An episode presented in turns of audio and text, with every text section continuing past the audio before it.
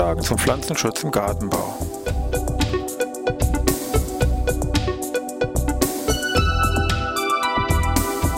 Ein wöchentlicher Podcast der Forschungsanstalt für Gartenbau an der Fachhochschule Weinstefan von und mit Thomas Lohrer.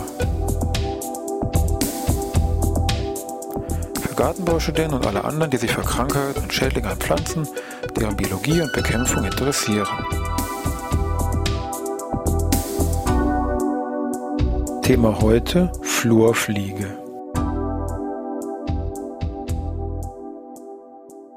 Ja, ich begrüße wieder zur neuen Ausgabe hier für Stefan Pflanzenschutz im Gartenbau. Wir uns heute mal mit dem Thema Nützlinge beschäftigen. Viele kennen ja die verschiedensten Arten von Nützlingen. Meinetwegen Marienkäfer, sei es nun die Larve oder der Käfer. Oder meinetwegen die Larven von Schwebfliegen, die also hier alle als Nützlinge, sage ich mal, im Garten oder in der freien Natur hier natürlich aktiv sind. Daneben gibt es aber auch andere Nützlinge, wie meinetwegen die hier zitierte Flurfliege, um die es heute im Schwerpunkt gehen soll, die ebenfalls ein wichtiger Nützling ist. Und zwar auch hier sowohl im Freiland als auch gezielt als Nützling zur Ausbringung in hier die betreffenden Gewächshäuser. Die Flurfliegen selber gehören zu Insekten zur Ordnung der Netzflügler, Planipenia genannt. Netzflügler vom Namen her recht zutreffende Bezeichnung, weil eben diese Flurfliegen ein sehr feines, filigranes Netzwerk von ihren Flügeln hier besitzen, haben übrigens zwei Paar Flügel.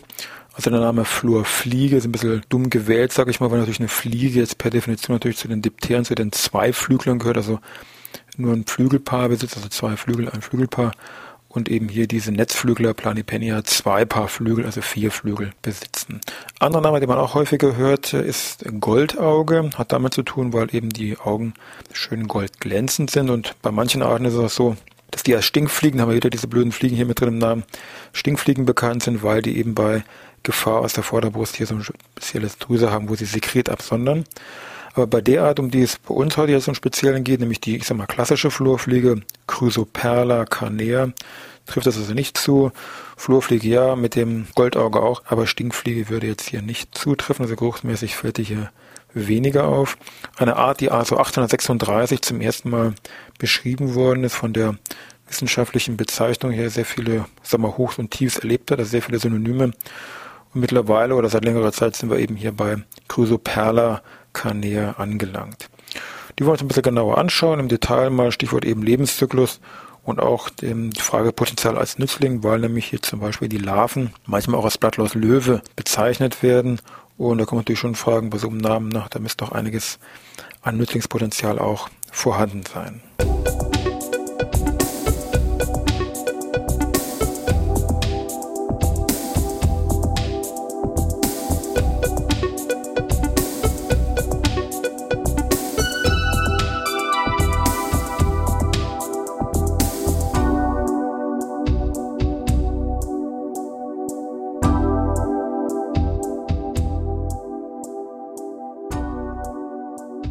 Wollen wir uns mal die Entwicklung von unserer Chrysoperla carnea ein bisschen genauer angucken.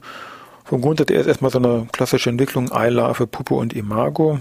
Puppe noch eine Besonderheit, kommen wir dann gleich drauf zu sprechen. Fangen wir mal vorne an beim Ei. Das fällt schon, sage ich mal, so ein bisschen aus dem Rahmen. Das sind so ovale Eier, einen Millimeter lang, einen halben Millimeter breit. Das ist sehr klein. Die besonders auffällig auf so einem langen, dünnen Faden sitzen. Dieser Faden ist dann zwar bis vier Millimeter lang, also schon eine sehr, fällt das wie gesagt sehr ins Auge, wie so ein kleiner Luftballon, der in so einem Stiel dann irgendwo festgemacht worden ist, auf Blättern, auf irgendwelchen anderen Teilen. Das ist auch, wird relativ wahllos ähm, gemacht. Ein Weibchen kann im Rahmen ihrer Entwicklung mehrere hundert Eier ablegen, also bis zu 800 Eier sind da durchaus hier möglich und diese Eier werden eben dann hier meist in Gruppen dann abgelegt erkannt, dass es ein Ei ist, hat man übrigens erst 1737. Vorher hat man diese Eier auf diesem langen Stiel einem Pilz zugesprochen hat auch dem gleichen schönen wissenschaftlichen Namen verpasst, Ascophora ovalis. Also sollten die jemals was über diesen Pilz, sage ich mal, lesen, wissen Sie gleich, die Literaturquelle ist mit Sicherheit sehr alt, weil es eben in Wirklichkeit die Eier von unserer Flurfliege sind.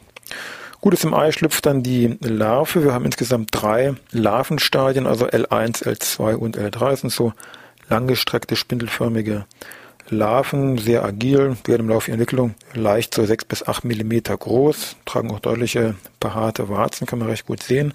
Und was besonders bei diesen Tieren auffällt, ist, dass die nach vorne gerichtete, sehr kräftige Saugzangen besitzen. Und damit können sie ihre Beute anstechen. Also diese Tiere sind hier als Räuber aktiv und können ihre Beute, also wesentlich Blattläuse und andere Insekten aussaugen. Betonung aussaugen, also keine Flurfliege frisst irgendwelche Läuse, sondern saugt diese hier entsprechend aus. Nach der Larve kommt dann das Puppenstadium. Das ist ein sehr kleines, so drei bis vier Millimeter großer, äh, kugeliger weißer Kokon, also im Durchmesser gesehen. Und das Besondere ist es, aus diesem Kokon schlüpft dann nicht die fertige Flurfliege, wie man es vielleicht so vermuten würde, sondern aus dieser Puppenkokon schlüpft dann erst noch eine Nymphe, die sich dann außerhalb von diesem weißlichen Kokon dann erst zum Imago innerhalb weniger Stunden dann häutet. So, das Imago ist eben dann diese klassische Flurfliege, also Chrysoperla canea haben wir ja gesagt, also mit diesem feinen filigranen Flügelnetz. Flügel werden dachförmig hier abgelegt in Ruhe, 8 bis 10 Millimeter ungefähr groß, Goldauge, also goldglänzende Augen, die langen Fühler und die Flügel deutlich über das Hinterleib hinaus geragt. Wichtig wäre jetzt im Gegensatz zu den Larven, die eben als Räuber aktiv sind, ist das ähm, Imago hier hat damit weniger am Hut. Also Nahrung ist ganz klar Pollen, Nektar, Honigtau hier ausgerichtet. Also als Räuber bringt das hier eigentlich nichts. Von der gesamten Entwicklungsdauer vom Ei bis jetzt zur fertigen Flurfliege, klar natürlich temperaturabhängig, wie das in der Biologie so üblich ist, aber von der Vorstellung her drei bis acht Wochen so das Spektrum. Und äh, das heißt im normalen mittleren Bereich, Sie ja sagen, innerhalb von einem Monat ist die Sache hier entsprechend gelaufen. Ja, ist die Frage als Nützlinge werden die entsprechend auch im Gewächshaus verwendet. Wollen wir schauen, was da entsprechend geleistet wird.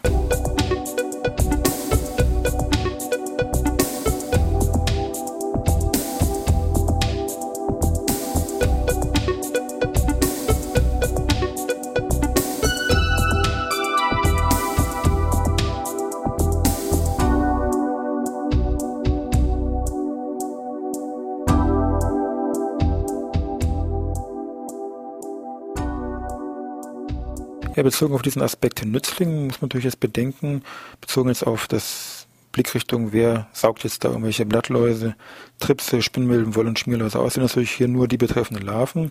Also muss man das reduzieren auf die betreffenden Larven.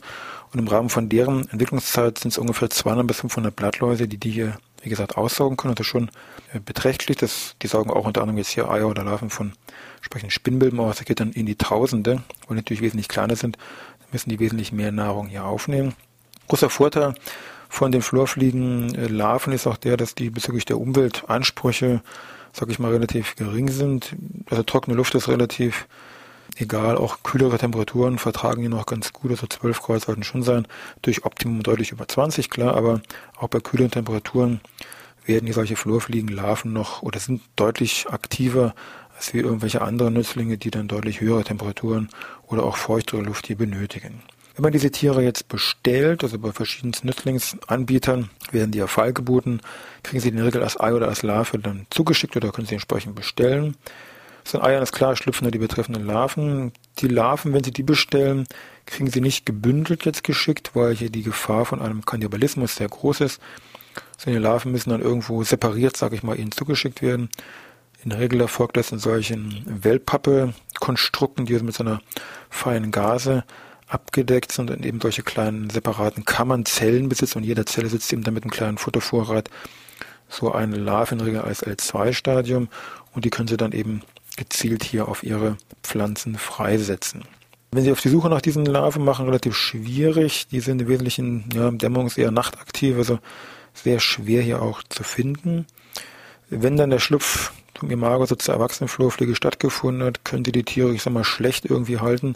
Die sind natürlich geflügelt und suchen sich ruckzuck irgendwelche anderen Bereich. Die Larven natürlich keine Flügel. Die bleiben dann schon im Wesentlichen da, wo sie sich hier natürlich verteilen. Draußen in der Natur haben sie bei hier Chrysopella canea zwei bis drei Generationen im Jahr. Die Überwinterung erfolgt im Freiland als Imago, als, als erwachsene Flurfliege. Jetzt ist die aber nicht so super winterhart, sondern die muss sich irgendwelche kühlen und frostfreien Stellen suchen sucht also dann oft auch die Nähe zum Menschen im Bereich Haus, Schuppen oder speziell im Bereich Dachboden. So ein typischer Bereich, wo sie Flur fliegen und dann oft auch gesellig, sage ich mal. Hier, weil sie eben da diesen Ort gefunden haben, hier überwintern. Es fällt auf, dass auch die Flügelfarbe deutlich ins Rotbraune abdunkelt, sonst sind die ja so schön grün gefärbt. Und oft sind da schon so viele Tiere, dass da manch einer denkt, man hat irgendwelche Schädlinge da auf dem Dachboden drauf sitzen. Was man auch häufiger sieht, ist im Garten draußen solche roten Flurfliegenkästen. Das ist auch so eine gezielte Methode, um Flurfliegen, das sind mit Stroh gefüllte Kästen, Rot muss auch sein, das ist eine sehr äh, anlockende Wirkung auf die Flurfliegen. Da können Sie hier zum Herbst hin diese Flurfliegen, wenn Sie wollen, hier konzentrieren, müssen dann Ihren Kasten irgendwo kühlfrostfrei lagern und können den dann gezielt im Frühjahr irgendwo in Ihren Garten wieder hereinstellen. Und von dort wandern dann die Tiere wieder gleich aus, legen ihre Eier ab und dann mit gewissen Verzögerung natürlich können Sie über die Larven dann gleich wieder hier Blattläuse, Tripse, Spinnmilben, Wollenschmierläuse hier auf biologische Art und Weise dann bekämpfen.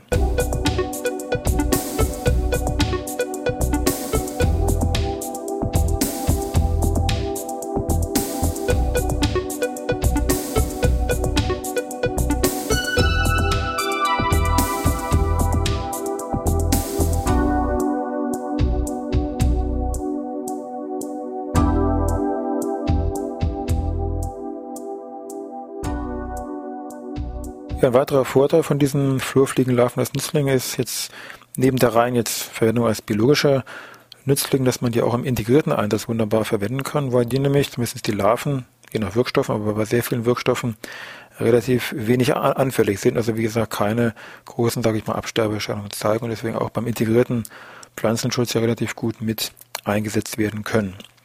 Bei den Imagenes haben wir schon gesagt, im Wesentlichen hier Honigtau, Nektar und Pollen. Und bei den Pollen wurden auch schon mal so spezielle Untersuchungen gemacht. Die kennen eine Diskussion mit diesem BT-Mais, gentechnisch veränderter Mais und äh, auch die Frage, was mit diesem Pollen ist, der, der im Prinzip BT-Maispollen ist und da hat man auch mal so Flurfliegen, weil die dann als Nützlinge in der Breite der, der Vorne natürlich hier auftreten, auch beim Mais, mal damit gefüttert und äh, war eine Schweizer Forschungsanstalt, die haben da also auch unter anderem mal festgestellt, dass hier keine Nebenwirkungen oder keine Effekte unerwünschterweise aufgetreten sind. Also soweit auch hier, sage ich mal, alles im grünen Bereich.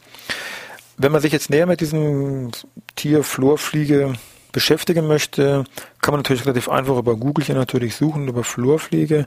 Um die Suche ein bisschen zu präzisieren, würde ich vielleicht empfehlen, dass man eben zwar schon Flurfliege eingibt, gut und schön, das noch vielleicht verknüpft mit Insekt des Jahres 1999, weil das war nämlich damals in dem Jahr Insekt des Jahres, wenn dann noch eine PDF-Suche machen, dann haben Sie mit Sicherheit schon mal gleich eine Begrenzung auf doch recht fundiertere Quellen. Ansonsten wäre es mir jetzt direkt im Buchformat, sag ich mal, äh, bevorzugt. Es gibt zum Thema Flurfliege ein eigenes Heft, ungefähr 180 Seiten dick, nennt sich die Flurfliege Crusoperla canea, ist erschienen in der Reihe Mitteilung aus der Biologischen Bundesanstalt für Land- und Forstwirtschaft Berlin-Dahlem 1993.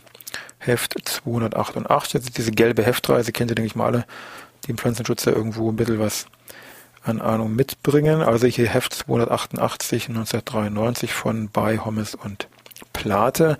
Wer sich mit dieser Gruppe generell, Netzflügler, Planipenia und was da drumherum noch irgendwo sich tummelt, beschäftigen möchte, kann ich ein Buch ans Herz legen, ein bisschen dünner, von Wachmann und Saure.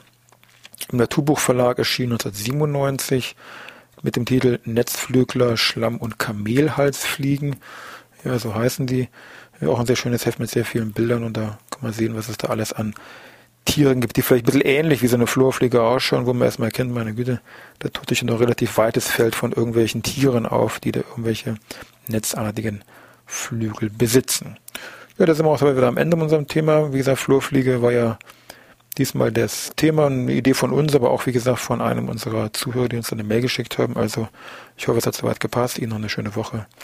Bis Dienstag.